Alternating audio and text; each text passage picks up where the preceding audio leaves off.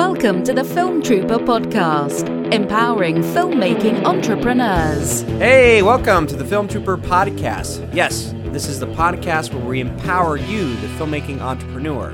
And a great way to get started is to get the book, How to Make and Sell Your Film Online and Survive the Hollywood Implosion While Doing It. It's available in paperback, Kindle ebook, as well as an audiobook. And in fact, you can get the audiobook for free when you go to survivetheimplosion.com. That's survivetheimplosion.com. Hey, everyone. Welcome back to the Film Trooper Podcast. I'm here. I'm Scott McMahon, and I'm along. Joining me, the co-host, is the indie film coach, Ron Newcomb. How you doing, Ron? Doing good, Scott. Glad to be here. Cool. So this episode is entitled Filmmakers and Actors, or Filmmakers, Actors, How to Work a Full-Time Job While Pursuing Your Dreams, or something like that. I'll work out the title, but it's essentially that's what you're listening to, this particular episode. And So what you'll hear is the first guest we have. I've interviewed Brian Lewis of Halstead Properties. And what's interesting about Brian is that he is a stage actor from New York City and also on-camera actor. And so he was pursuing the arts and, and spent some time in Los Angeles in his youth and became friends with certain people that became very famous and well-to-do, such as Sean Hayes from Will and Grace and also the producer of Grimm. And Grimm was the TV show that was shot up here in Portland. Had an opportunity to play a co-star day player on that on that show. So as Brian and I were talking, there's a lot. There's a very lengthy conversation I had with him, but you're only going to hear a snippet of it. But if you do want to get the full interview with Brian, then I encourage everybody to go to filmtrooper.com /140 for episode 140. But why I thought it was important to listen to what Brian had to say is that, here's someone who is an actor, and you'll hear it in the interview, that then there was a program in New York City that allowed him to get education in another field, which he found himself in real estate. And then what was great about it is that he kind of found his calling in that sense, but he's been able to connect the dots and bring his acting back into his work, because he was basically nominated and touted as having one of the most strangest and also the best real estate videos of the year a couple of years ago. And so he has these really charming videos that he does where he's walking through different properties in New York City, but you could tell there's a showman to him. There's this very non-threatening, very charming person, giving you these tours of these houses. And then he's been on all the business cable networks and Fox Business, and I think on CNN as well, NBC, where he's one of the go-to guys to talk about real estate. But his charm and his background in live performance has really come together. And so when I saw that, I saw someone who was able to have a second life, not only being able to generate a lot of money, because he's literally ranked 136 of thousands of agents all over the country. So he's in the top, 150 agents of all agents in the country. And so I thought it was inspirational because I think a lot of people out there listening, they have full-time jobs. They have jobs that sometimes have no connection to the world of the arts, either, the filmmaking or the acting and so on. And, I just thought it'd be inspirational to hear what he had to say and how, you don't necessarily have to let go of that artistic need if you find yourself in this position. And with that said, Ron, one of the reasons I asked you to come along and help me out on the Film Trooper Podcast is one, the work that you were doing at IndieFilmCoach.com, but also, I haven't been able to produce as many podcast episodes of late during the summer because, lo and behold, I have recently become a real estate agent. And why that is important is because it all stems back from my father passing away last year. So I remember when my grandfather passed away. He was 68. My dad died at 72. I'm 45. So I have this mortality timeline. Maybe I only have 30 more years. Maybe I'll make it to 75.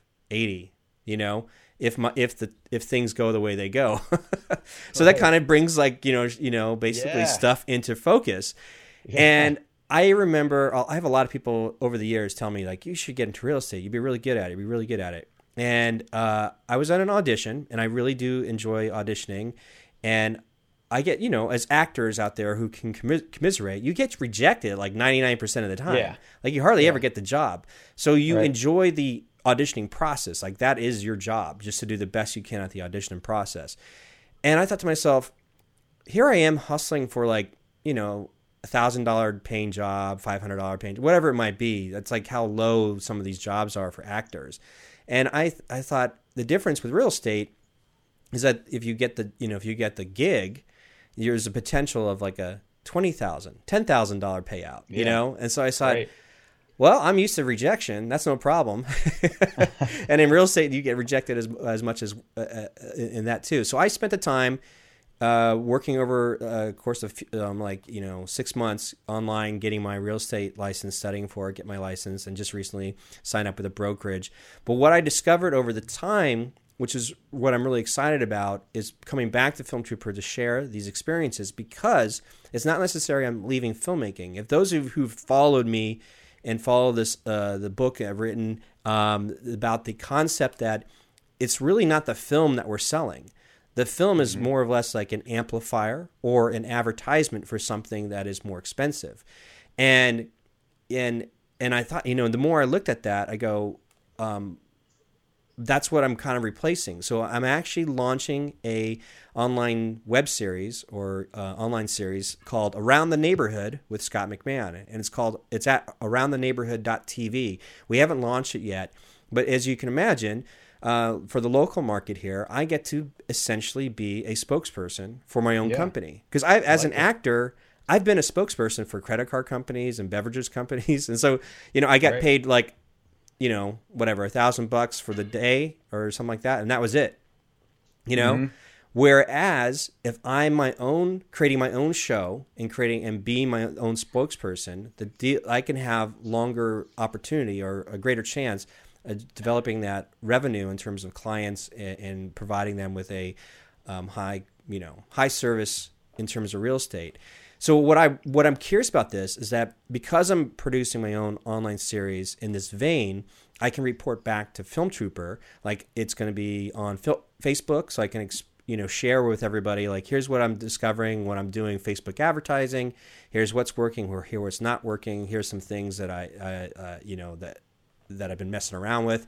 So I think that's going to be invaluable. And then I have an opportunity I get to combine the two worlds. I get to connect the dots. I get to still make, film content. I get to be a performer, an on-camera, performer, an actor, but it's more or less like a talk show person or like, a private lifestyle show.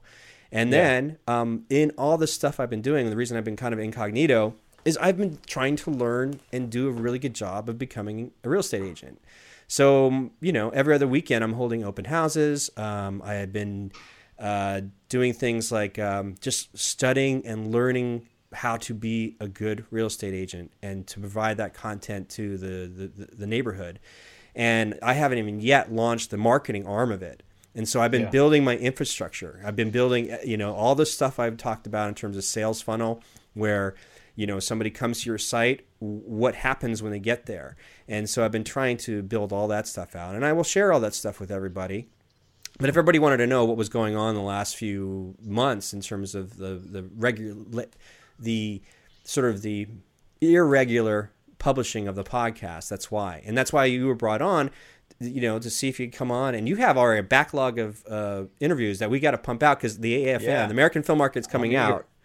So you're listening to, we're going to get this one out, and then right after is we have like at least 2, 3, because you have an interview with Jonathan Wolf, who heads up American Film Market, or he's it was a great one too, yeah, and then you got Arby from Stage 32, that's 32. And he's doing like he has a book out and coming out, right, and it's all coincides with the AFM coming out, so we'll get all that stuff out of the way.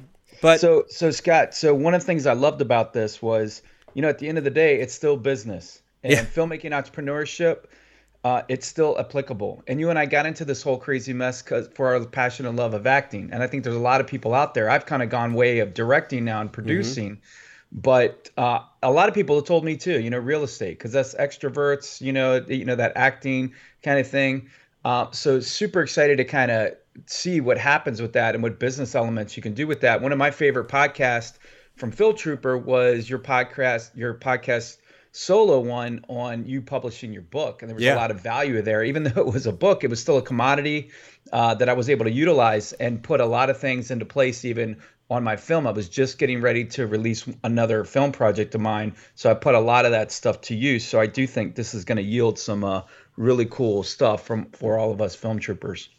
Yeah, and I'm excited. And so I have to be realistic. Like I have to get myself up and running. I have to allow myself time to get this thing well-oiled machine to some extent, because then, you know, this was become like my full-time baseline, you know, the job. Then I'm able to then go back and finish these narrative films. You know, like the story that I had been writing, Ada, and the other stories that I want to create. But I kind of I'm at that crossroad where I needed to solidify my base, my full-time income. And, you know, I've been kind of all over the place. I've had acting income. Film Trooper brings some income in. But, you know, I need to solidify it and say, this is my profession that makes majority of the money. But everything else after that is icing on the cake. And so that way I'm not so it actually relieves the pressure of trying to make the movie's got to make it. Everything is riding on whether or not this goes. And that way, when I do make my film content, my narrative stuff, it's not it will definitely come hopefully from a purer place. And hopefully I'll have actually more revenue behind me, you know, to push it forward. Yeah. Yep. No, I like it. So I babbled enough on that. So I want to just get into the interview, and then we'll come back and, you know, reflect on what we heard with Brian Lewis. And then the second part, we have a bonus section with an independent filmmaker I met up here in Oregon, Paul Bright, who has some really interesting things to say, and I think it might be relatable to a lot of people out there, and we'll touch base on that. But before we get started, let's just jump into my interview with Brian Lewis from Halstead Properties, and how maintaining a, you know, full-time job, and maybe there's a career out there that can make you flourish, but also not necessarily make you give up on your filmmaking and acting dreams and so on. So hang on, here we are, the Film Trooper Podcast. You know, I started out as an artist in that pursuit, and it's such a beautiful, noble pursuit, but boy, is it tough. And the heart stays artistic. The soul stays forever an artist's soul. But we live in a mortal world, don't we? And and bills come, and student loans must be paid. Student loans, and things happen, and dreams of family and life happen, and it's part of the experience I wanted to have, and so I found a path that enabled me to sort of push some of my artistic buttons, yet also create a really nice income stream. You know what? I played Officer Pete Bennett on The Guiding Light when that was a thing. I was at the tail end of that show, and I had this gig where I was, you know, it was always day player. Yeah. 3 days here, 2 days there. But it was so much fun be sort of in the tail end of the golden era of the soaps, you know? And it gave my mom and my grandmother a real kick to see me up there, right? So, isn't it? That's so funny. Oh, I had a ball. And, you know, I turned 30 at one point, and that's always a thing, right? And then I actually literally went to the Actors Fund, which is a benevolent group that helps people who are artists, I think union members, so SAG-AFTRA Equity, and I have been for a long time, all three, and they... You know, they help you find your transition job, or if your ends aren't meeting, they help you find a world where they can meet. They help dancers who have, you know, get older, quite frankly, and need help. And they, you know, injured artists or somebody who needs benefits that doesn't have them or qualify at that quarter or whatever. And I literally said, "Hi, I have a degree from William and Mary. I think I have a pretty decent head on my shoulders. I'm carrying bags at the hotels. I was with the Four Seasons, Prince Carleton, and I said, and that's fine. But I'm turning 30, and there's a strike. There's a SAG strike. I'm not even allowed to audition right now for the things that I want, the commercials that were kind of feeding me. Yeah, I was doing a lot of those, and I said, and I want more, and I don't know what to do, and I don't think I want to go to law school, even though my education might lead you to think I would. Right. And they said, well, fill in this bubble sheet, and we'll take a look. And I did, and I remember so clearly the lady's name was Patch Schwandrin. That is an interesting name. Patricia. Yeah. And she herself was a dancer, you know, a ballet dancer. And she ran this work program, the Actors Work Program, at the Actors Fund. And she came back, she took the form, and she said, Brian, you should do real estate sales. Wow. And I said, okay, sign me up. And she did, and they paid for it. And I made a pledge to myself that I'd pay them back every penny they gave me. Mm-hmm. But that's how little money I had at the time. I was so hand-to-mouth that I needed that support, right? And I was ashamed to ask my family because I wasn't a kid anymore. And my brothers were getting married, and they had jobs and careers, and I felt like, wow, okay, the prodigal son is up here trying to make it.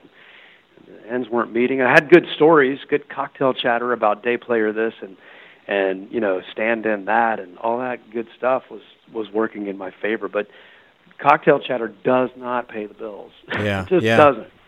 And so I literally got my license. I paid them back as quickly as I could. I started working here in Manhattan at a company called Halstead Property, and I still work here. Yeah, I know. And that's amazing. I've been here a while, and I'm enjoying it. And I try to grow every year. I try to do new things, and I really enjoy the marketing piece. Mm-hmm. So I love getting new properties. I love to market them. I love to talk about them. I love to get them on the media. I like to talk to the media.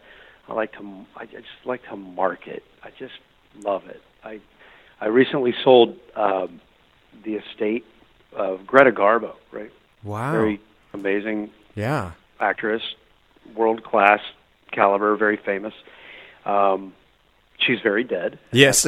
And her family, who could not be lovelier, hired me to with two buddies from Halstead who mm-hmm. actually had a connection with the family. They're the Kerrs, so Woody and Will Kerr are the reason I got that listing because they're intimately friendly with the family and in a different way than I was brought in to help them market. And I tell you, the Three Musketeers did it. But the most fun I had was that gave me a lot of red meat to work with. I mean, the legend of Greta Garbo, her life there, she was very private, so I had this whole concept of letting people on the inside for the first time, you know, that secret kind of marketing kind of, hey, let me show you a secret. People love that. Backstage somewhere. It's a very backstage story. And not putting myself in the caliber of artist that she was at all, because I don't know if I deserve to be. Those hallowed grounds. And that doesn't mean I have low self-esteem. That just means I'm real. No. I get you. But being in her world, even remotely, was such a privilege, an honor. And we approached it respectfully, and we made great friends of that family, and I think they would say the same thing. And I just had a ball. And I have to pinch myself. I'm like, this guy from Virginia who moved a lot, me, mm-hmm. Georgia, moved to North Carolina. We moved a lot because my dad didn't have a very extensive education, but he had a lot of drive. Yeah. We moved all the time. And so this kid, lower middle class kid, selling Greta Garbo's place, getting a big old bidding war going, marketing on NBC and doing press junkets, and I just pinch myself every day. That's amazing. And fun. And it's not all roses, you know. Yeah. It's not. When I first got into real estate, you know, I was still auditioning a lot. And I do have agents. I'm with Innovative in New York. Mm-hmm. I don't take advantage of some of the auditions they throw my way these days. And I know that sounds horrible to anyone listening who's an artist thinking, what are you doing? But I my heart isn't there right now because I'm in this. And, yeah. But it would, hey, I'd take it in a minute because I'm not going to lie to you.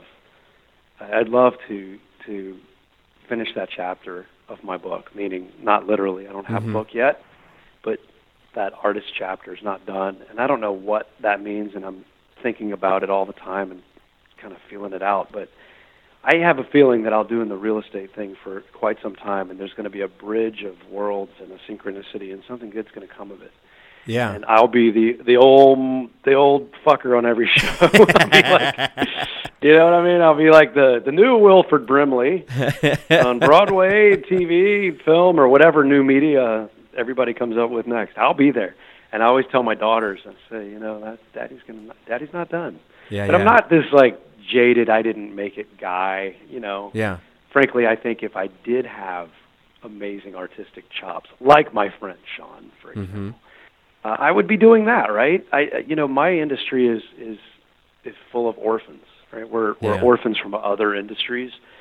We have, sports people, we have academics, we have people who worked on Wall Street, we have lawyers, we have all kinds of people. I don't think many people grow up, and maybe I'm wrong, but saying, I want to be a real estate agent. Right. And frankly, that's not me. I didn't grow up thinking that. I wanted to act, and I wanted to take advantage of some of my artistic bent, right? Yeah. And you just don't know where life's going to take you, right? You just have to let those dots connect themselves sometimes, and that's so hard to do when you can't pay your rent. Yeah. Right? That's tough.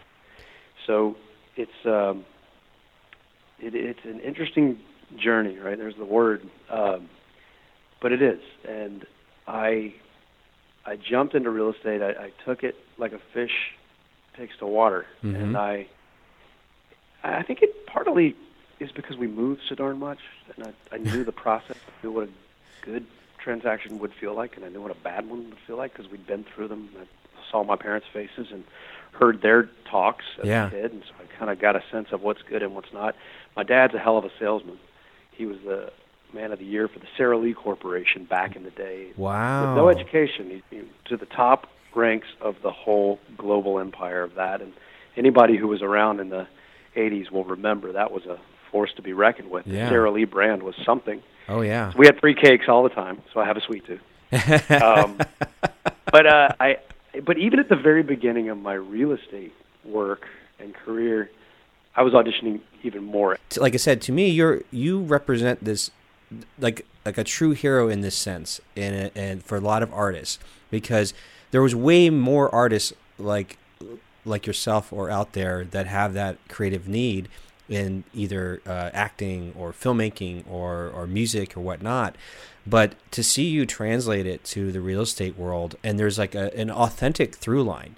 Because when your videos or marketing videos are so enjoyable that I saw somebody who connected the dots that said, oh my gosh, they are still doing what they love to do. And you could see that love through their work.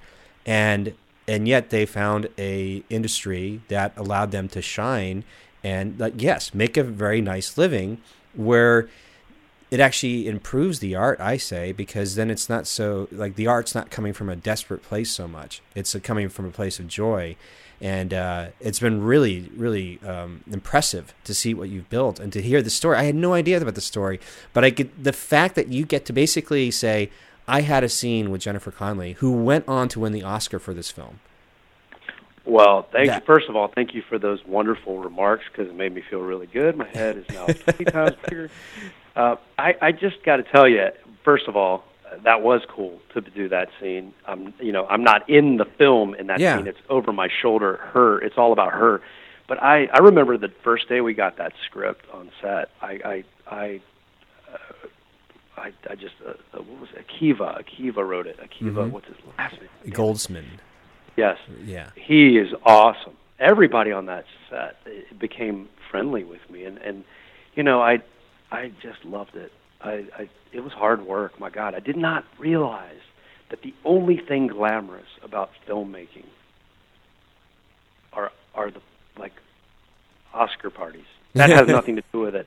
But the only thing glamorous is red carpet stuff, and that has so nothing to do with it. Nothing.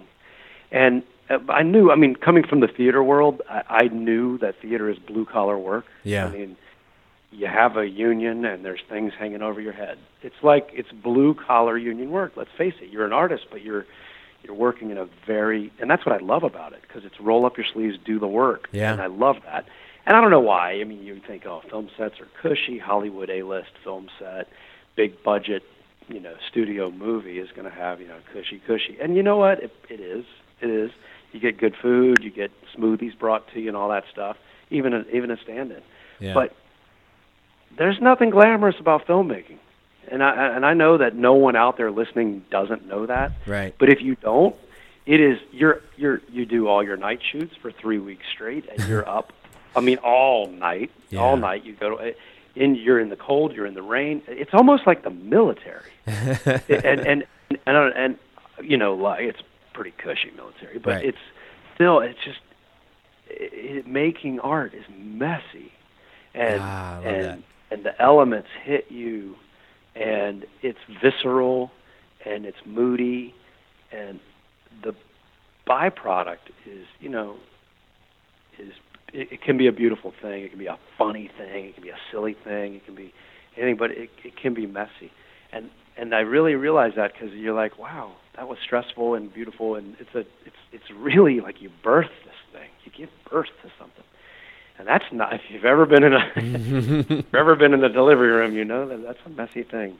But life is messy, and I think that one of the things that helps me, and I'm always trying to learn and do and get better, is to just embrace that fact and find ways to cope and deal with it, and that strengthen you, that keep you active, that keep you lined up with your values and the way you were raised. If you like the way you were raised, if not, change it.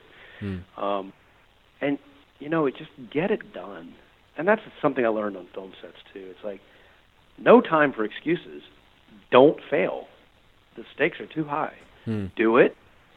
Own your mistake if you have it, but move on and right away and get better, because there's always 20 people trying to take your place. Yeah. And that goes into business too, right? Own it. Don't get busy making excuses. Don't get busy fixing. Just say you're sorry, move on. Learn from it. Yeah. I that's something I learned, because there's no time for drama, because we're making a drama. The drama can't be the making of the film. Right. The film is the drama, and you want to be efficient, excellent, easy to work with, and really at the top of your game, and really pleasant to be around, right? Yeah. People have to like you, and that's always employable. And frankly, that's how it is in my business. Is sellers want to hire somebody, or buyers for that matter. They want to hire somebody that, frankly, they like, respect, someone who's successful, who makes it easy, who communicates very well. They don't want someone who's very good at getting out of their mistakes. Right, like, right. There are people that get busy with that skill set, like, I can get out of things. Don't even get there. Just say, oops, sorry, I messed up. Here's what we're doing. Here's the track we're on now. Yeah. Like, just adjust and move. And I also ride horses. That's a thing I picked up late in life. I was around them my whole life, Virginia and down in the South, and I always wanted to really learn how to ride. So I was the guy with, like, all the junior high school girls, and I was, like, the guy in my late 30s riding a horse for the first time and really learning how. And so I got to learn, and I started jumping, and I was asked to be part of a polo team and train, and I didn't do that because I had my kids and I didn't have time, but I will do it. I'll do it. But I love it. But one of the things you learn when you're on a horse, really riding, like English riding and jumping, and that there's no room. You can't not be present. Mm, yeah. You know, you have to be in the moment, literally focused, because you're trying to direct the intentions of an animal who's big, 1,000 pounds, whatever they weigh. Yeah. And if you make a mistake, the horse will let you know. But also, you just adjust and move on. You don't sit on that horse making a billion excuses and da-da-da. Adjust and move on. And if you don't know how to adjust, someone will help you learn. And that's life, man. I'm a dad of a 5-year-old and a 4-year-old. Wow. And I try hard every day. Yeah. And you F up every day. And you're like, you know what, let's just watch another TV show and eat more candy. Let's do that, because I need to get through these emails. But you adjust and you move on. Don't dwell. And if you're stuck, figure out why. Get someone who's smarter than you to help you figure out why. Move on. Because this is just people. I think a lot of people get stuck. And I think people get, dare I say this as someone who prides themselves in having an artist's soul. Mm-hmm. Dare I say we get too stuck in our heads and hearts sometimes. Like sometimes the first instinct is so good and rich, and then we convince ourselves to feel it out for a long time, and then we convince ourselves we shouldn't do it. And that impulse, that wonderful excitement, and I've learned this by watching my daughters, because mm-hmm. they just get these bright ideas, and they run around, and they want to do this, and make that, and do, and I just always throw fertilizer on those lightning bolt moments where they're just lit up. Like, yeah, that's awesome. Let's do that, because that's life force, and that's what artists do, right? They want to do that. They see. They want to. A dancer wants to do one extra spin and one higher leap, and an actor wants to go to that next level of depth, and singers want to go to those next notes and hit things that have never been hit, and Olympic athletes want to do it, and that's what drives us as human beings, is because we want to get better and better, and we're competitive as all fuck, and we're driven, and I love that. And I love that about New York, because it's just so, everything here is visceral, and stakes are high. I love that. Yeah. Right? I love that, because there's no tolerance for mediocrity. There's places for it, don't worry. It's not all just superstars here. But it'll chew you up pretty fast, and I like that, because you have to stay on your game. It's like you're really riding a thoroughbred here. Yeah. Whether it's real estate or auditioning for films or anything. And I spent a couple of years in Los Angeles as a kid, really, like in my early 20s. That's when I got to be friends with Sean and some others. I mean, a lot of my friends are kind of famous now, and they, you know, that's great to see. But I didn't enjoy the journey there as much as I do here. And it's harder in New York. People are like, why are you love it there? I can't explain it. I love type A people. Yeah. I love personalities. I don't even know that it's cutthroat anymore, because it's all I know. Yeah. And I only realize what it is when I'm not here. So I'm leaving tonight to go to the Outer Banks of North Carolina with my family. We've got a big house. And we'll decompress there a little bit. But I won't realize what New York is until I'm out of it. Interesting. It's funny. Yeah. So it's a funny thing that you have to step away to see what it is. But I got to say, with these videos that I love to do, it's real add value for my sellers too, because their homes get more attention and a different light. And sometimes they're silly, sometimes they're irreverent, sometimes they're bad. Sometimes they're really good. Sometimes they're high-minded. It depends on the mood that we're in. And when I say we, I mean Rob Bregman of Flash Frame Productions. Yeah, he and I together have created something. It's like we're dancing partners in a way. You know, interesting. He, because we really are. We something about the way we play together. You know, there's that magic, and there's certain actors that have that with a DP or a director. Right. You know, I'm like his muse, and he's my, I don't know, it's whatever the muse's muse is. Yeah, I know what you're talking about. Yeah, we have fun, and that's it. And I know it's trite and cliche, but fun is my indicator, right? Like it's my GPS, really. So if it feels good, I'm in. I'm all in. And I go with my gut a lot. And if somebody gives me a weird vibe or I don't feel, frankly, safe to explore, then I get small and weird, and I look at myself, and I step out of myself. But it's in those moments where I feel engaged and fun and safe to explore that I just thrive. Like, who wouldn't, right? Who wouldn't? Yeah. And I was doing... Sometimes I do these press things for real estate. And one of them led to a really interesting moment. It was there's a show here called Open House New York, and they run it on JetBlue sometimes, and I think they have it in Los Angeles too. And they ran my Greta Garbo piece there recently, but for a while there, before they began an affiliation with a different company, they used a variety of companies, and they were just a young show. And I was on it a lot, and I had so much fun because to me it was just like a field day, right? A field day to be on camera and NBC and toting, you know, touting properties and being whatever you are, silly, fun, serious, whatever you want it to be. And they gave me license and a long leash, and they asked me to do a live segment with them on Wednesdays. They had an evening segment that went from like 5 to 6 all around the tri-state Connecticut, New York, and New Jersey areas, and other places too, by way of, you know, the internet and cable and whatnot. But I would literally go on that show. I would have a few talking points. The red light live, you're live, would be on, and I got to tell you, it's such a rush. I love it.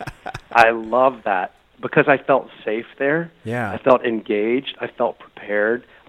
I felt like I was there for a number of reasons. The banter I had with the gorgeous host, Sarah Gore, who's a friend of mine. We were texting today. She's lovely in every way.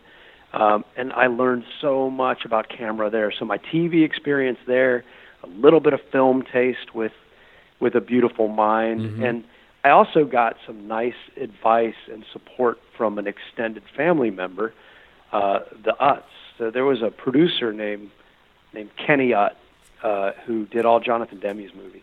Right. And he was my grandfather's cousin. Okay. And when I moved to New York, he had done Silence of the Lambs and know, I think Philadelphia at that point. But he was in his last days. We actually got a phone call in, and then he passed away after that. And I never met him. I never shook his hand, but only on the phone. But I got to know his widow, and I got to know his kids. And I learned so much about him because he won an Oscar for Silence of the Lambs. Oh, God, it's my wife's favorite movie. And yeah. I like. He also did a Bob Fosse picture, like all that jazz. Oh, God, yeah. An interesting take. Yeah. So, and that I believe that was Demme too. Maybe I'm wrong. But and then when his widow died just last year or 2 years ago, I'm standing there like looking at I call her they are my cousins, but she almost felt like my great aunt or something. Mm-hmm. I'm standing there giving my respects to Angie Utt, and there's Jonathan Demme right beside me. And wow. Before he died. And so we're just talking, and he's like, yeah, Kenny and Angie are just, I know where you're from, man. I know where your people are from. I know these people, and I know where you're from, Brian, because I know them. And to be considered part of that was kind of interesting, just even peripherally, but we're just my family, you know, my dad's side's from one part of Virginia, but my mom's is from, you know, the mountains of Virginia, which is a very different place. And that's Kenny's people. They were all from, you know, the mountains of North Carolina, Virginia. They're very, you know, all the things you would think that would mean. Yeah, that's my family. And just to see us come to New York and do good, and you know, the Wall Street Journal rankings came out recently, and I was ranked number 137 in America for volume out of 1.2 million agents. Yeah, and of course, the homunculus that I have on one shoulder was like, yeah, and the other one was saying, well, why aren't you number 50 or 20? Right. So, and again, that's that good old American drive that we should all have, quite frankly. That's healthy, I think. You know, you got to enjoy where you are. Yeah. But you also have to, you know, you can't always look in the rearview mirror. You always got to look through that windshield to go to that next place. And I'm always recalibrating, right? My GPS, always, for my next journey. Like, what is the next journey? Like, I want to take my videos up several notches. I'd love for more people to enjoy them, frankly. Who wouldn't? I would love to take it to a different place. I love to. I don't know if I love acting. I love to play me, though. I've gotten comfortable with me, and so if there's a character out there that's a lot like me, boy, will I play the heck out of that. I did a reading last night. A friend of mine wrote a play, and it was actually really good. But it felt weird to be around the table, reading again, playing a different type of person. Interesting. It felt refreshing, but I do feel like we play ourselves all day long, right? We do. Yeah. Business and everything, you know, you put on your business attire and you feel like, well, this is my costume and this is my business mode. But I don't know, it's all interesting and rich, and fun and exhausting and happy and sad all at once. You know, it's everything. It's life, and yeah, I feel I appreciate it every day. Here I am talking to you on a podcast about filmmaking and how it coincides with an artist that went into real estate and does videos, and that's cool. I mean, People Magazine just ran my Greta Garbo one. They just ran that. Wow. People Magazine. Yeah, yeah. And then before that, they ran one that I did for this condo in the village, and they said, a couple years ago, they mm-hmm. said, this is the best, and then they said, and the weirdest real estate video we've ever seen. And I think I like the weirdest part better than the best. Your work has that sense. It was refreshing because there was a courageousness to it in the real estate field. Like, it's simply, this is me, but it totally was charming, and it sold you and the property. And I was like, oh my gosh, this is genius. And oh wow. And so I had mentioned that, you know, I was on Grimm, but I was acting with this other actor he's a character actor in terms of we've seen him in Iron Man, American Sniper, Central Intelligence. His name is Tim Griffin. He's the guy that is always playing the FBI agents or the military people. So he's like not super famous, but he was just talking to us about stuff, and he was telling the main actor, he's like, oh no, my full time career is a real estate agent in Los Angeles. That's right. And I said, that is awesome. And I remember that's cool. Yeah, and I remember hearing these stories of the actors in the Mexican soap operas that I forget what they call them. Telenovela. Yeah, telenovela. Yeah. Yeah. So they were saying that because they weren't unionized, they could only make a little bit of money, and that was it. And then they would have to supplement their income either by being Uber drivers, but majority of them were like real estate agents down in Mexico.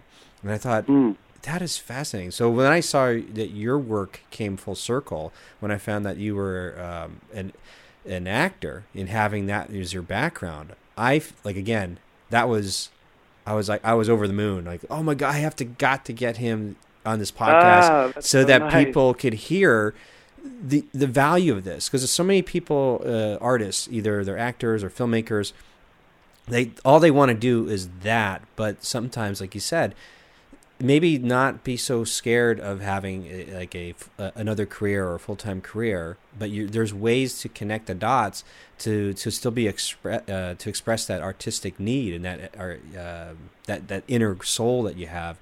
And to me, what you've done is very commendable. And was like, oh my gosh, it's a pathway that I think other people need to see, that it is possible to find that sort of fulfillment in bridging two worlds together. Well, that's the way I look at it. Maybe it didn't start so high-mindedly. Maybe it was just ego, like, oh, wow, that would be fun. You know, like, oh, wow, I can be on TV. But then I quickly realized the byproduct of that is, okay, maybe a little ego boost. I've gotten kind of bored with maybe that part of me has been fed. Not enough. Is it ever enough? Right. But the byproduct was, wow, people in the industry took notice. Wow, People Magazine. Wow, Wall Street Journal. Wow, Inman, which is this real estate group that's sort of like the good housekeeping of real estate. They said, you're top 10 most innovative in the country. And I was like, oh, wow. And then my sellers are happy because they get more eyes on their property. And then people come see it, and they're like, hey, you're that guy. And would you sell my home? And then I'm making money. Like, talk about residual effect. And you know, the key is that I've got to always keep it interesting. And half the time, and maybe it's quite apparent, but half the time I don't know what we're going to do until we start. And it's not from laziness, but we try to pick up the pieces and the mood that we're in and the place that we're in and play the house that we're in, literally play the house that we're in, you know, play the room you're in and roll with it. So it does have a little bit of a punk element, right? Yeah, and again, I've always been attracted to the people that are, you know, the guy who's on the ball team, who was a walk-on, who was random and came up the ropes a different path. Yeah. Or the, you know, the Howard Stern. I mean, I'm not talking about his content as much as I am his punk approach. Right. He kind of comes at it a different way, and I've always liked that. I don't know why. I've always been interested in that. I'm less interested in the people that go through the front door. I'm always interested in the people kind of getting in through the side door and then making it big. I love an underdog. Yeah. I love an underdog story. Love it. The Bad News Bears kind of thing when you were a kid watching those movies. I love it. It's just something more authentic and real and fun about it. And, you know, I didn't come to New York with a big roster of rich friends, and I wasn't raised on Park Avenue. And that's okay if you were. God bless you. But I kind of came at it, you know, I was a kid who was, you know, I just came up here. Didn't know a lot of people, did my best, and worked it out. And I'm still doing it every day. Every day I don't feel like I'm done, and that keeps me hungry, and I think that's fantastic. And I think in life you have to keep asking for more in a nice way, in a way that makes you feel good about yourself, your soul, your life, and all that. And I think the day we quit asking for more is the day we die. I really think that. I think that if you ever look in the mirror and go, I'm completely satisfied, well, just shoot. Jeez. I'm always wanting to, and that doesn't mean I won't enjoy where I am, because you have to hit different plateaus when you're climbing, right? You hit plateaus, you collect yourself, and then you're like, oh, mother, I didn't even know there were more peaks up there. Yeah. I thought this was the peak. Okay, moving on. And isn't that great? Isn't that fun to be able to do that? Yeah. And I don't know where it's all going to lead, but I'm having fun with the journey, and I think that's kind of cool. Yeah. It's kind of fun. Boy, it's going to be exciting to see where you go, because you're still way young. There's like... Well, that's kind of you, my friend. Keep drinking. Whatever you're drinking, I get younger and younger. The more you drink, and you're right, part of the theme of your podcast is we're not limited now to what other people tell us we're allowed to do. We can all make movies on our darn iPhone. Mm-hmm. We can all make distribution deals. Writers can publish. Painters can put stuff out there. And it's a very democratic time. It's a very crowded field, but it's very empowering, right? We have the power. And so have fun with that and create something new, and let's create a new paradigm here, and let's be on the cutting edge, because that's where the fun is. Yeah. Where the pain and sorrow is too, but I'd rather be on the cutting edge than just sort of watching it happen. Yeah, definitely. And we have so many stories to tell right now. Our world is the best it's ever been and the worst it's ever been, all in one time. And I think that's what it charges me up about New York, right? Because we have the best and the worst of everything on the same block. We have the most beautiful thing and the most ugly thing, all on the same block or on the same train car. And it's like, whoa, this is humanity. It's messy. This is messy. So artists can take all the mess and put a little filter on it and make it something interesting and tell a story. It's just fascinating. What we've got it all right here. There's so much to do with it, so many stories to tell. Yeah. And so many great voices to tell it. Cool. Hey, we're back. So, I don't know, what'd you think, Ron? Man, this guy's on it, right? I mean, it definitely, what I loved about it, it hit me just right. I mean, you mentioned before we started about something about being in our 40s and looking at our 9-to-5. And then here's Brian having to face with this and the success he was able to garner from that. Of course, I got to love that he's from Virginia, my home state. So I it was a deeper resonation with me. But so I'm prior military, and we get the GI Bill, and there's some training elements that we get when you kind of get out of the military. And he really had that unique opportunity that SAG had allowed him to get cross-trained into being a real estate agent. I had no idea that was there during the strike there. And I remember that strike too, when there was a lot of challenges for a lot of actor friends of mine trying to make it happen. So the fact that he was able to get cross-trained just remind me of a lot of, if you're a film trooper out there and you're in the military, we've got to kind of do both, that balance of that, having that 9-to-5 and yet being responsible. I mean, I have a wife and 4 little girls, so they're kind of counting on me to bring home the bacon. So I got to have that income and then be able to also live out my calling, because I'm not giving up filmmaking. I decided that a long time ago. So I really resonated with Brian had to say, how he was able to strike that balance. Yeah, and I should probably clarify that, you know, again, there's a longer interview with Brian. If you want to get the full interview, go to filmtrooper.com/140 for episode 140. But he has this really great story about where he was hired to be Russell Crowe's stand-in for Beautiful Mind. You know, so he's working at the highest level with Ron Howard and his crew. And, you know, this is the Oscar-winning film where Russell Crowe got the Oscar, as well as Jennifer Connelly.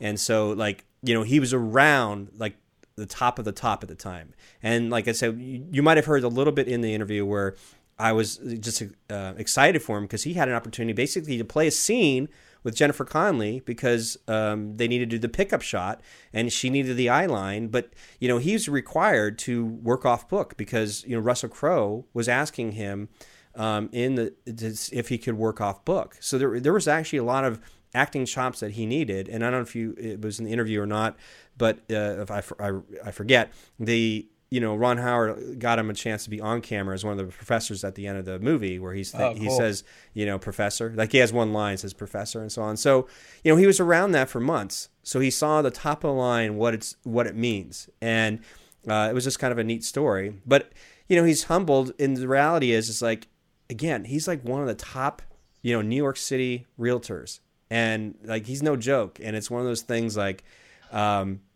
he's always approached everything he's done at that high level. He actually, you know, what you didn't really hear about was he was working as like a kind of like a concierge bellboy for one of the Four Seasons or something, like one of the top of line hotels. So he learned the craft and the excellence of excellent customer service, understanding that. So again, he had this skill set. He had the skill set as a performer, has a skill set as working in the service industry, you know, delivering high quality, 5-star, you know, customer service. So he just took the same skill sets, applied it to a industry and a sales mechanism that allowed him greater, you know, income, you know, which was real estate. And again, he's now connecting the dots where he's able to make these amazingly fun videos. So now he's an actor. I mean, he's also like a go-to person on a personality on television. You know, all that stuff has come full circle. And I remember, I don't know if you remember that famous Steve Jobs commencement speech he did for Stanford students years ago, where he talked about connecting the dots. He talked about, he had no idea why he had such a love for calligraphy when he was in college. Why would he take this class? What would it have any relevance to? Well, when they would create the Macintosh, he was so passionate about the fonts being very artistic. Otherwise, we were stuck with like MS-DOS fonts, you know? So he was talking about all these things about, you know, connecting the dots in your life. And to me, you know, Brian Lewis was that example. And for hopefully anybody listening out there, maybe there's something right in front of under your nose that you might be stuck and you're, wait a minute, I can actually combine my love for this and maybe the profession I'm doing, you know, maybe there's an avenue there. And I thought that was really inspiring. No, it was. No, he was a great communicator. It seemed like a really, really super humble guy.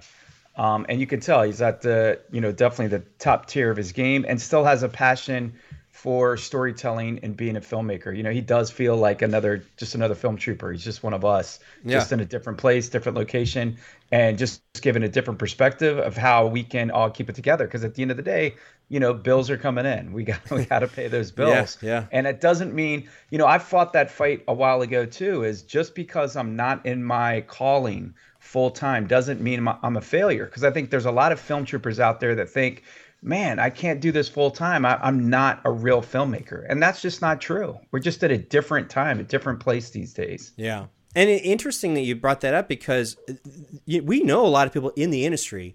And the reality is they might be working on some high profile, you know, television shows or movies. But there comes a point where they're like, I just, you know, I want to make my movie. Like, you know, like the reality is they're working a full time job. Their full time job just happens to be in the industry. But a lot of them, you know, are still looking for ways to break away to make their own thing. We meet tons of people that own their own production companies that are working for ad agencies that, you know, they make a living because they are, making commercials or web content, but they're being contracted by an ad agency. But when they're dealing with clients and, you know, that's how they make their living, they make their money. There's still a part of them like, well, on the weekends, we're trying to shoot our short film. Like right. we still want to do our thing, you know? Yeah. Yeah. And it's really funny, but the reality is we all pretty much have full-time jobs. It's just that some of them are in, related fields, like in the production company or, you know, actually in the film industry working, you know, all these different variations in the unions, or you're on a different track. You're app and you have something that has nothing to do with it, but maybe there's a way to connect both of them. So that was interesting. Well, let me jump to the second part of this episode with this interview with Paul Bright, who's a actor but also a filmmaker who's made I think like 5 feature films. And we had met at a restaurant here just on near Oregon City, which is the old capital of Oregon. And so it's kind of loud, you hear it, but you know you can hear basically we're in a restaurant. And Paul's been all over the place. He was from Los Angeles and then to New York and then to like I think Austin, and now he's in Oregon and near Bend, which is near Central Oregon. What's fascinating to me about Paul when you listen to him is here's somebody I think a lot of people could relate to in a sense that he's been able to make his films and sell them and make a little bit of money off each one of them. And the idea is to have enough a little bit of those money so that you can, you know, live a life where you can make the next film. And the only way he can do that is he keeps his means down. So it's not like, you know, like was able to like buy a home in Oregon but, you know, basically I think own it outright, you know, and just live a very minimalistic lifestyle, but allows him to still pursue his dream for filmmaking. So that I think this might be really interesting for a lot of people to connect with. So why don't we jump into the second half of the episode with filmmaker Paul Bright, which you can find him at paulbrightfilms.com. All right, here we go. There are lots and lots of actors who debate about, you know, what job should they get so they can pursue their artist desire. Yeah. You know, and the debate that they often have is, should I get a dumb job where I don't have to think about it? Yep. Or should I get a job that's more demanding that requires 100% of my attention? Yeah. And in all honesty, if you get the dumb job, then your brain is shutting down. Yeah. And it's not invigorating you to be inspired to go do the stuff that also inspires you of creating the art. Yeah. If you get the job that's invigorating to you, then your brain is functioning, you know, constantly while you're at work, and it's still actually functioning when you get off work to go pursue your artistic endeavor, whatever that may be, if it's acting or if it's making a movie or writing a book or a novel, whatever. Actually, I want to explore that a little bit more, like unpack that a little bit more, because it's really fascinating because you're right. It's like I have friends, it's like they've been doing a job for a while, but it gives them the opportunity to pursue acting or, you know, and it has the flexibility. Then there's other friends that they want to be filmmakers, they are filmmakers, but the business that they created in terms of like, you know, dealing with clients in terms of, okay, they're in video production, film production, but to pay the bills, they've got to take on whatever, making a web commercial, like all these client things, and it overtakes them, and then they're once in a while they're on the side going, okay, we're going to make like one for ourselves or like a short film for ourselves. But a lot, or they use the short film as like another example of what they can do to get more clients, you know, more client work. And sometimes the client work can be very fulfilling, depending how much control you have. Sometimes. Yes. But there is that battle. And there's the interesting thing was, you know, I don't know how much you know, like my story back with a film trooper and so on, but like had worked at Sony PlayStation for like 12 years. And like, the great story there was not for me, but like here I was running the department, which we had like, you know, we had 100 some people internally, and then we had 500 people overseas. Like, it was just nuts. It was basically like a visual effects company that were just running, making movies. So I was making movies or overseeing all that kind of stuff. But across the way in this little building was a programmer who was quietly on his own making a film at his house, quietly, not everybody knew what was going on, and it turns out to be Paranormal Activity. So Oren Peli, who made it, and I thought that was really fascinating because we would have conversations in our department all the time, all these filmmakers, but we got to make a film, we got all this access, this equipment, all these great people, but we were so exhausted for making movies all day long that nobody had like any energy to do anything else after it. You know, like it was like too good of a job, I guess. But at the same time, a lot of people just didn't have anything to say. You know, it was interesting. Like the technicians of film, we were all there, but sometimes we just nobody did anything. So it was really fascinating to see someone who's still being challenged mentally and creatively as a programmer, but using his other skill sets as a passion just to explore on his own to make a film, and then go, it became what it was, you know, right. Hollywood lore. Right. So that was really fascinating with me. To me, it's like, and you know, in my interview with him, he was, I want to go step by step. He held on to his job as long as he could until he knew for sure, like, he was on the out, you know? It wasn't like, you know, hey, I got a deal, I'm quitting, you know? It's like, no. It wasn't, I won the lottery. Yeah. He was, it wasn't like overnight. It was like he got strung along for a year. Like, and it was getting really bad at work. So it's like the whole story arc, the Dark Knight of the Soul, like it looked bad, like nothing was going to happen. He was stuck in this job. He was like going out of his mind, and all of a sudden it broke.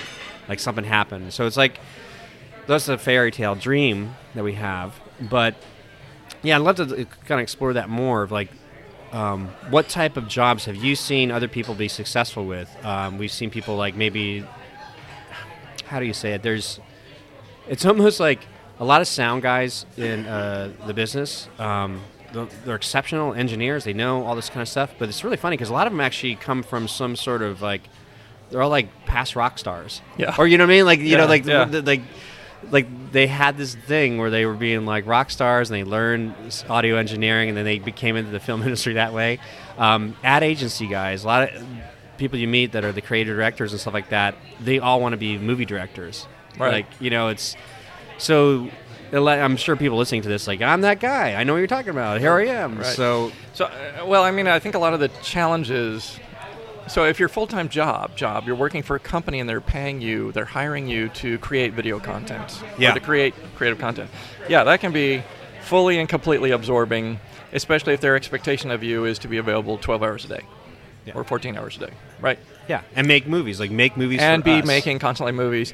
And also to be generating ideas for short stories that are turning into commercials or other things like that. So yeah, your brain is totally wrapped around creating content. There's not a whole lot of other room to be creating your own content on top of that. The example you gave is it was a programmer who came up with the storyline and the concepts for Paranormal Asylum, right? And he had this need because he felt like he hit a wall with his programming career. Yeah. And so he was like, I want to explore another creative outlet for myself. So there was this outlet to it. Right. Like you said, as opposed to when your outlet is what you're being paid to do on a constant basis, you need something totally different sometimes to decompress. And I don't know. Yeah. Yeah. I mean, I think the vast majority of the people who are newer filmmakers in this country don't have those kind of jobs where they're making commercials or, you know, video content for games. They're working jobs like as a waiter, front desk reception, or as, you know, a reception or administration, any of those kind of jobs. And so that's where they are the ones who are raising the question about, do I get a slightly better paying job, but it's going to be taking all my time, or do I just go work as a waiter where I don't think about it as soon as I leave the office? Right. Right. There's a fella in town that has a job like that. Like, he purposely decided, I'm taking like kind of a night shift job where it's on down low, and he put himself like, I'm just going to write scripts and make movies, and he's been doing it over the last few years. But every time I see him, it looks like he's doing it. But at the same time, like, oh my God, you look like you're The Walking Dead. I never see somebody so exhausted. Right. Like, yeah. I had full-time jobs when I made my first 5 films. Yeah. And I kept those full-time jobs all during that time. So with my first movie, this was back in the mid-1990s when I made this movie. I don't tell anybody about this movie. I didn't release it. So it was a great learning experience. We shot it on film, so it was, there were lots and lots of challenges. But in that particular case, I was working for an airline, and almost everybody I cast in that film were coworkers of mine from the airline. Nice. So my employer knew, my friends knew, the people I was hanging out with, everybody knew that I was making this movie, and the time that we filmed it in was my vacation time for that year. Yeah. And then all the rest of the time preparing for it, well, I was doing that when I was not at work. And then, of course, when I was at work, there were plenty of times when you daydream when you're having a job, and so I'm daydreaming about the movie or about figuring out ways to make the film. Right. Right. So 10 years later, I make the next movie, and at that time I'm working for the railroad, and there was no way in hell I was going to tell anybody on the railroad that I was making a movie, because that is just not part of the culture when you work on a railroad. Right. And I worked on the railroad for several more years during all that time and made several movies. Nobody knew I was doing it. I was doing all the prep time when I was not working. The real challenge, actually, is dealing with your family for all this, because you're gone at work, and then when you're home, you're obsessively working on your film, your baby. Right. So the challenge for the ones who love you is they want some of your attention, you know. They don't want to be neglected and forgotten. So, yeah, you're drawn in three ways. You've got your paying job, you've got your passion, and then you've got your family who you love. And somehow you have to do all those things. Well, so I wound up sleeping 4 hours a night. Yeah. But the thing is about filmmaking is you do filmmaking because you passionately want to create the story. You want to make this movie to tell the story to be seen. You know, all those reasons why you're making your movie. That is worth only getting 4 hours sleep. Yeah. For a month. Well, it's also worth why when it comes to shooting days, like your 10-hour, 12-hour days is not like the norm, but it's kind of understood. Like, we got to get the shot. Go. Yeah, right. Yeah, I try to only film 8 hours a day. There are a couple of times when I've had to film 12 hours for various reasons. But, I mean, yeah, I mean, you have to. And the thing, so on the very first movie that I made, I shot it, and I did not schedule a day after the end of shooting to just decompress.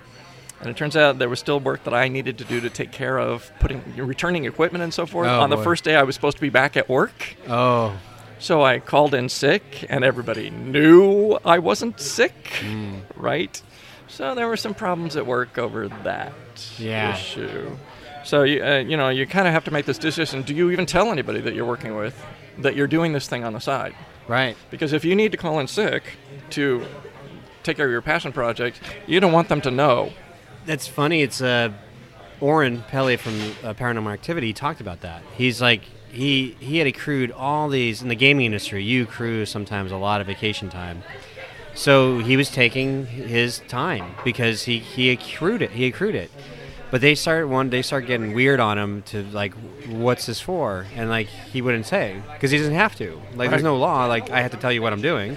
He was just, you know, going to meetings and the festivals, like, you know, all the follow-up and stuff. So it was fascinating to see, like, even him in, like, this corporate job. But what happened eventually to him, unfortunately, was they were writing him up to let him go. But just as he let go is when the deal went through, and like overnight, you know. So it was meant to be. For him. It was perfect, yeah. Now, these are great, fun stories to think about. Most of us are like, I'm not in that boat. I did it, and I still got fired. Yeah. And my film didn't get sold or like nothing like that. But yeah, so the last movie that I had a full-time job with that I made, I was actually in upper management. I was the second in command of a nonprofit organization. And I had told my boss, and we had just finished a huge project with this nonprofit organization, and I told my boss at that time, okay, well, I'm going to take my vacation, you know, in a month for a week and a half. And my boss was lividly angry at me that how could I possibly leave for a week and a half at a time instead of just taking a vacation day here and there spread throughout the year. Oh, boy. Yeah. So, I mean, there was a lot of tension over that, but I was not going to back down because I wasn't living for working at this nonprofit job. I loved the job, and I enjoyed doing the job, but that wasn't the purpose of my life. Right. The purpose of my life was to make movies. So the job had to be a job that would support me in making movies. Right. Otherwise, I'll go get another job. Yeah. Right? Yeah. So, I mean, if you're at that point in your life where you know what you are intended to do, what your real driving passion is, make everything else in your life support that. Mm-hmm. It also means that you make a lot of decisions that are sometimes painful to get to that point. I mean, sometimes you take lower paying jobs because the hours will work out better with what you want to be doing outside of work. Yeah. You know, so you kind of have to decide, well, what's the most important things in my life? Where am I going to put my priorities and my energy? In my particular case, it's in filmmaking. Everything else except family goes behind that. I wanted to talk about this guy's story. The screenwriter for Jackie, that was up for an Oscar, he wrote that, got on the blacklist. His name is Noah Oppenheim. And interesting about Noah, this is what's fascinating to me. Here's a guy who went to like an Ivy League school and got into like broadcast journalism, but he got like his first jobs in reality TV. But he made all these connections in the reality TV world, but he was like 30-something, and he's like, I want to get into the film business. I always wanted to write screenplays, and so his advice from like some smart people said, look, there's two ways you can make this happen. One, you can start at the bottom as an assistant and work your way up into the producing ranks, or write something. The second thing was just write something. So he's like, I'm kind of old, for starting at the bottom and doing the assistant route, so I just got to write something. So he wrote Jackie. He got into the contest and got listed as a blacklist script. And from that, he got representation, and then he got work on the Maze Runner movies. But then, Jackie finally got made. But before it was even made, because it took, 10 years for that thing to, happen, he still needed a day job. Even though he was working as a professional screenwriter for, movies that we heard that major studios put together. But the difference is his day job was quite interesting, because his past experience in the reality TV world was that people he knew asked him to be the showrunner for the Today Show. So he became the new showrunner of the Today Show. And I remember when Jackie came out, they had this whole segment of the Today Show doing this whole thing about Jackie, because they knew their boss was like the guy who wrote it. And here he was, and he's still doing screenwriting for jobs for the studios.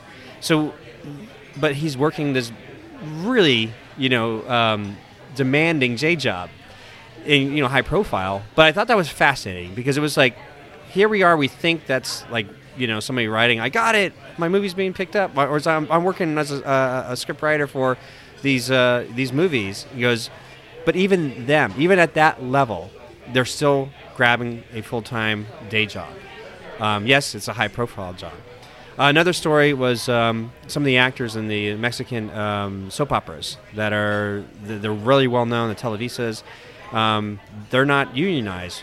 Recently they got unionized, but prior to this they hadn't. So the actor got paid once, that's it, done deal. When they're not working on the shows, they had to supplement their income like any normal person would. And a lot of them became like Uber drivers.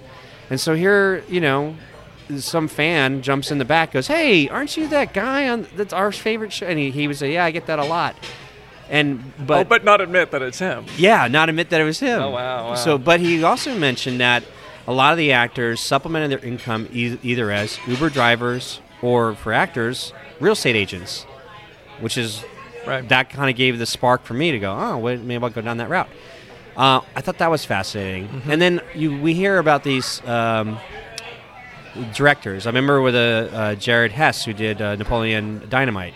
He got a chance to make the next film, Nacho Libre. But after that, I think he was listed as like a director that you would see doing commercials. So they're making their day job. They're living by whatever corporate entity is asking them to come in direct this ad agency commercial, whatever it might be. Even famous documentarians that have like documentaries, they're still working in the field of making their living by picking up these jobs.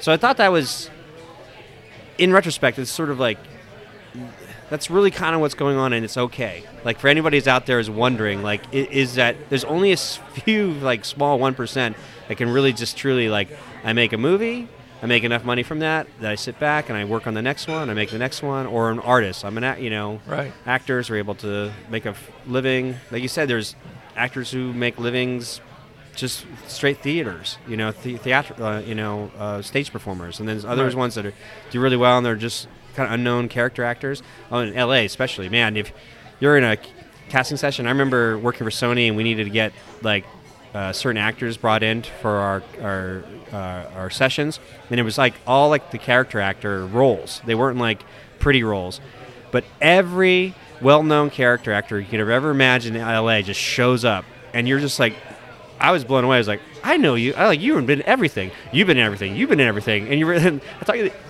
to my friend, the casting director. She was just like, you know, there's only a handful of them in town.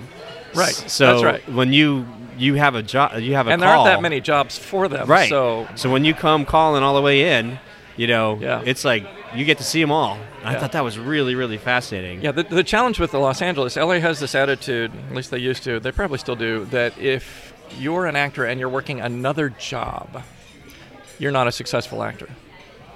Right. And that's just Los Angeles where I experienced that. Now in New York, they expect that, and so in Los Angeles, by the way, they'll put out a casting call and they expect you to be there 2 hours later. I mean, like you can jump.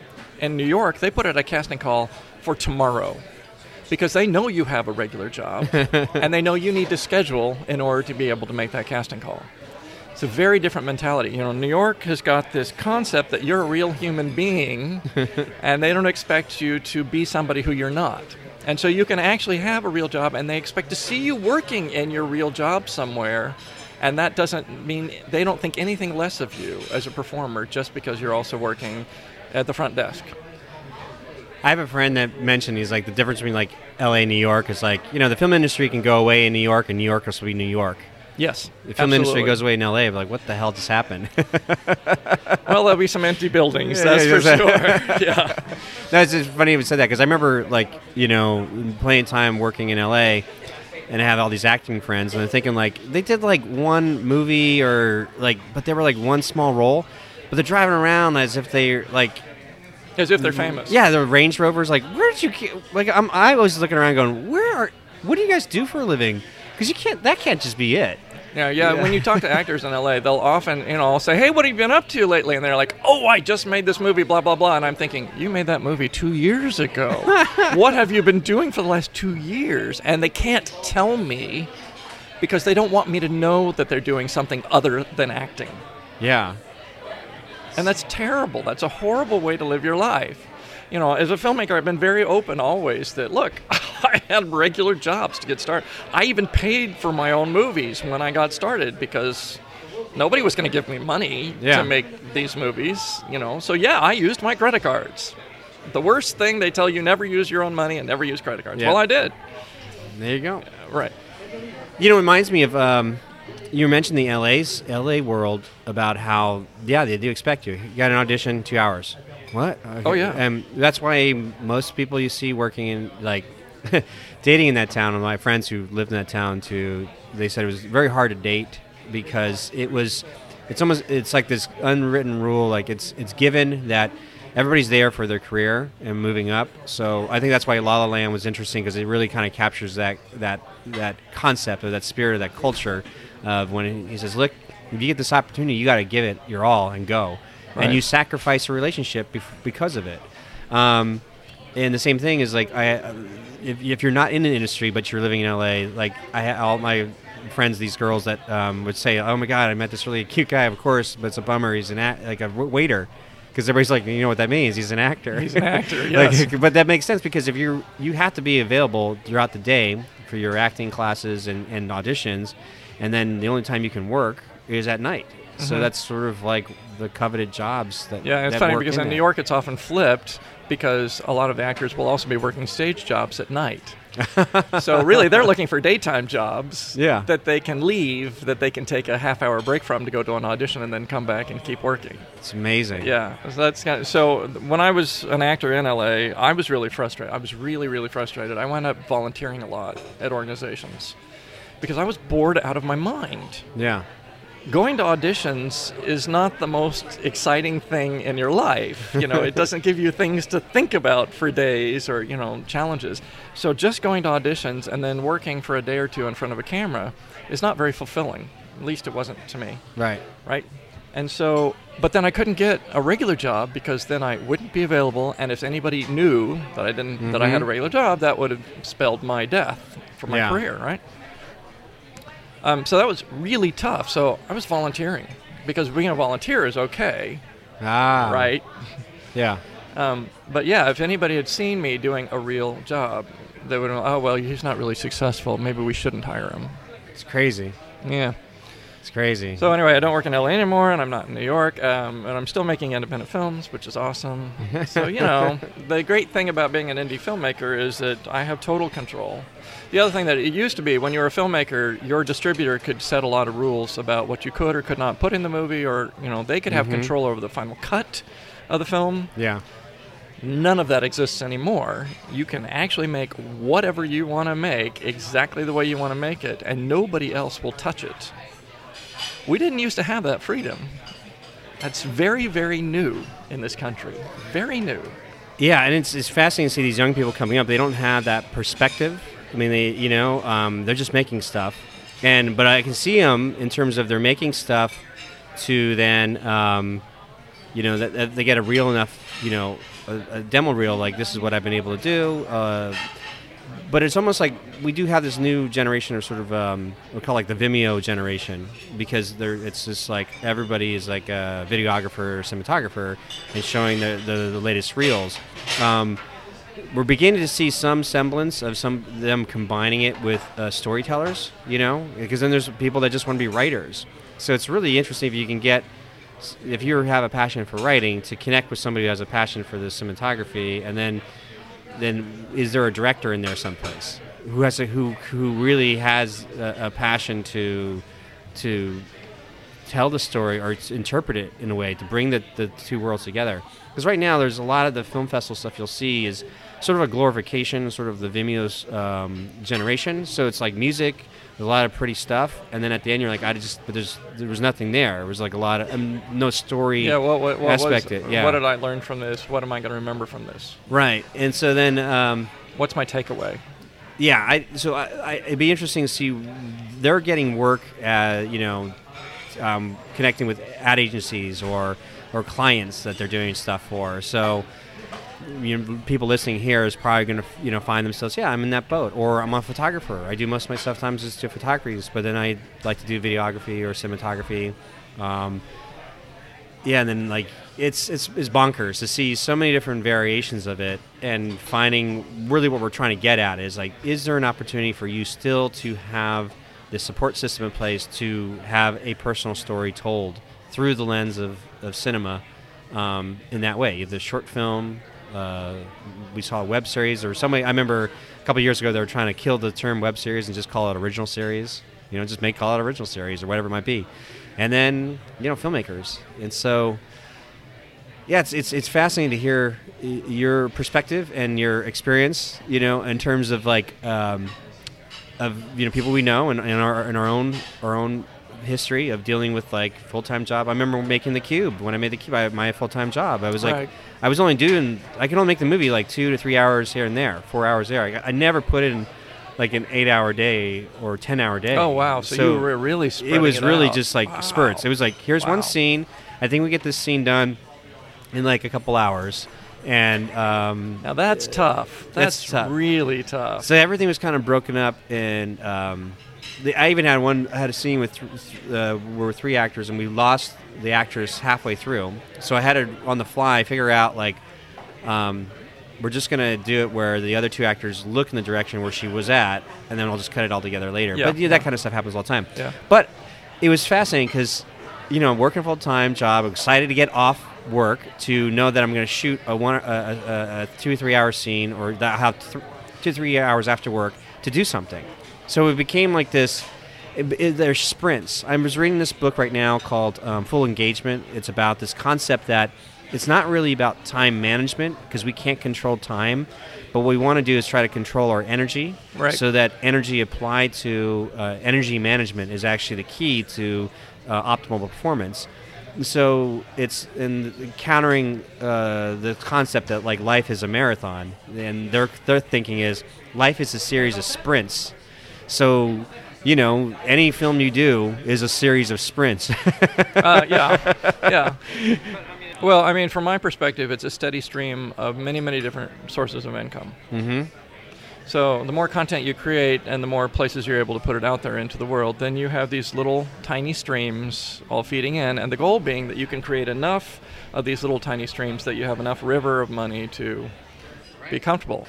I remember being up in L.A. and I met this producer, but his roommate wrote a very, very popular song, and like that's it. Like his claim of fame, he wrote this song, and he was making, he made like whatever, $250,000 a year off just the royalties of this one song.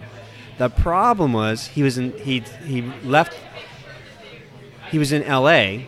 and he was living a lifestyle of $400,000. Yeah. So we see that a lot in the world because they're trying to uphold, like you said, this image, you know, that you're successful. Right. Most people freak out of their mind going, can you imagine if you wrote one song and you were getting $250,000 a year for that? Most people that are not in the LA base, somewhere they're living, like, oh my gosh, I would live like a king. That would be incredible. Yeah. I could do anything I want. Well, so no. No, not in relative. If you were deciding to live a lifestyle of $400,000, I remember me and the guys, there was a band in the 90s, the Gin Blossoms from like Arizona. Had a few hits, you know. You hear it on the radio, like, I remember that song. Well, you know, what do they do with that money? And that they bought a modest, like, upper middle class home, and that was it. Like It wasn't like, and then they turned into the next career paths, lawyer, you know, some businessman. Like this is stuff that happens in that creative field, and so that's right. I mean, I learned from my time in LA. I never liked trying to impress people, and so LA was a very uncomfortable experience for me because it was all about the impressions. Mm-hmm. So what I learned and the way that I live now is I live very humbly. Yeah. I own the house outright. The expenses are very low, very, very low. It costs us almost nothing to live. And so that takes all the pressure off of whether or not a lot of money is going to come in this month because there aren't that very many bills to pay. If I was trying to impress people, I couldn't do it. Yeah. I would be constantly stressed about money, and I'd be spending all this money trying to impress other people. Well, yeah, if you're an actor in LA, you need to be impressing other people. If you're an indie filmmaker, you don't have to impress anybody. You just do what you do. Do what you do. Hey, if I can, I would like to ask if any of your listeners are interested. So I came up with this marketing idea, which they may be interested in using in the future. I learned this from somebody else very recently. I have put together an e-zine, which is an electronic magazine, which a lot of of cartoonists create. Yeah. So this is my first e-zine. Anyway, but I created an e-zine for my newest movie that's coming out.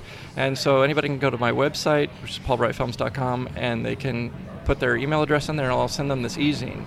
So the great thing about this that you as filmmakers could learn is you could create your own e-zine for the movie that you're working on, and you can build your mailing list from making this available for the public. Oh, really cool. And it gets people excited to see your movie when they're seeing all these, you know, premiere pictures of things that are behind the scenes and understanding what's going on.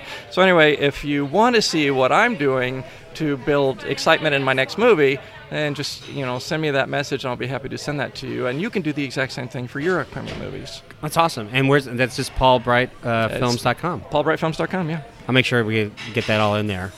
Cool. I like it. Awesome, man. Thank you so much. Oh, absolutely. My pleasure. Thanks for having me. Yeah, and we're back. So anyhow, what did you think of just my conversation with Paul back and forth? Yeah, again, I mean, just, you know, it really resonates. I feel like when you're talking with these guys that they could just be a buddy of mine, you know, another, again, just a fellow film trooper trying to make it happen. I loved how you kind of set it up, even kind of going into it. I found that to be what I was keying in on about how he kept his means low, humble, because I think a lot of people do that. You know, they get their monthly necessary to be just so astronomical that they can't do the things that they're really passionate about because they have to make, you know, a certain level of income because now they have two car payments and a house payment and everything else. And they just wipe out because they've gone too far down the road in another way. And they can't, they long for the days that they can live out their calling as a filmmaker. But this guy actually put the time in and sacrificed there. You know, he talked about, which I firmly believe, a calling that he feels like he has. It's not just a vocation. It's not just a, hey, I'm kind of interested in filmmaking. I think being a film trooper, one of the qualifiers, at least in my mind, is that we all kind of understand when you say, man, I kind of have this calling, this feeling that it's why I was put here, you know, this thing I'm supposed to be doing. And I felt like Paul really resonated with that and started to get me fired up again about that.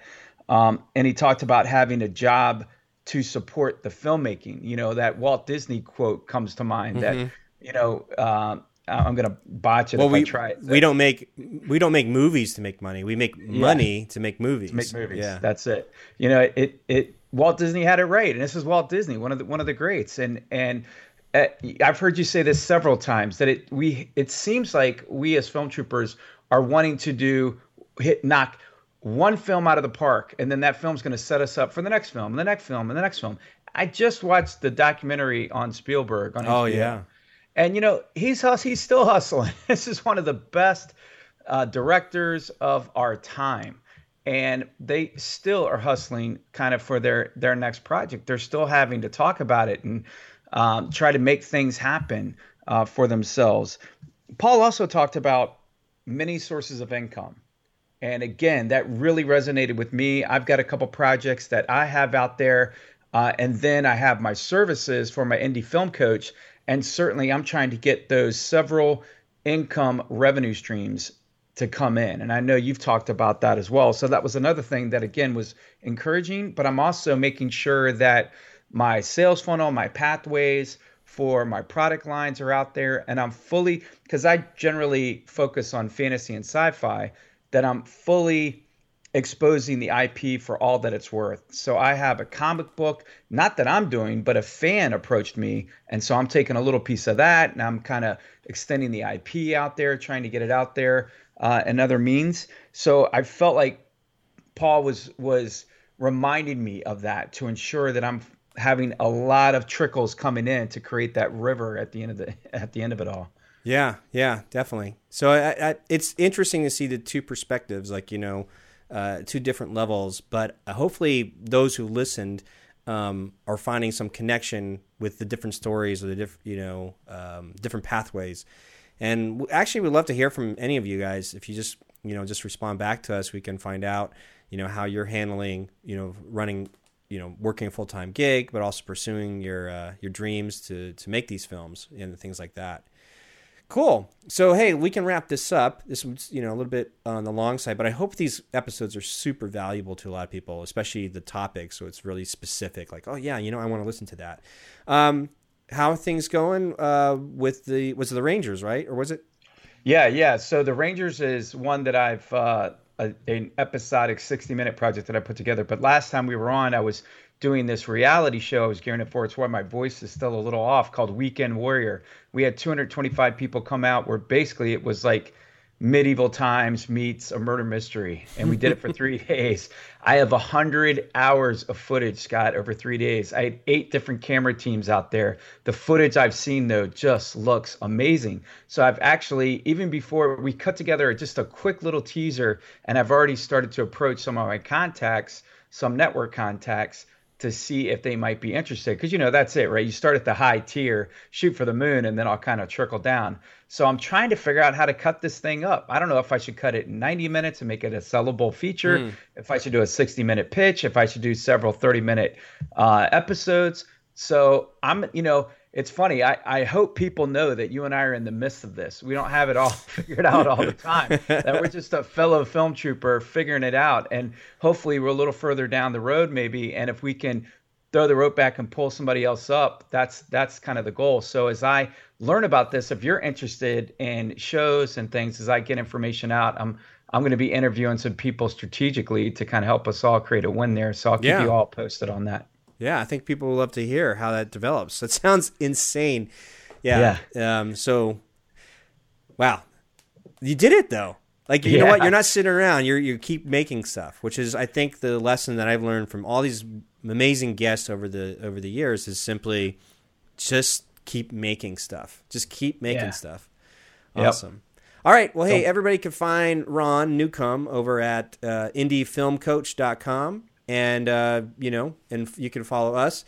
In fact, there's a bunch of free stuff. If you just go to filmtrooper.com and by all means go there, you can get a free video series or sign up for the free members portal, which is an insane, members access to all this collection of valuable resources for wherever you are in the filmmaking process.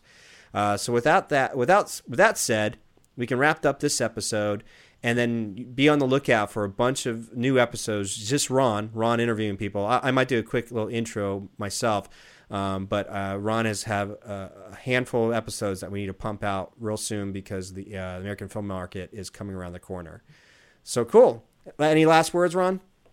Yeah, no, I'm super excited about these other interviews. I'm just getting started in this too, so I'm learning a lot as well from an interviewer perspective. But yeah, super excited to get these going. And again, I feel like all of us together, this togetherness is really just a good and positive thing. So if we can help out somebody, do reach out. Let's stick together in this thing. Awesome. All right, everybody. Enjoy. We'll see you next time. Film Trooper, empowering filmmaking entrepreneurs.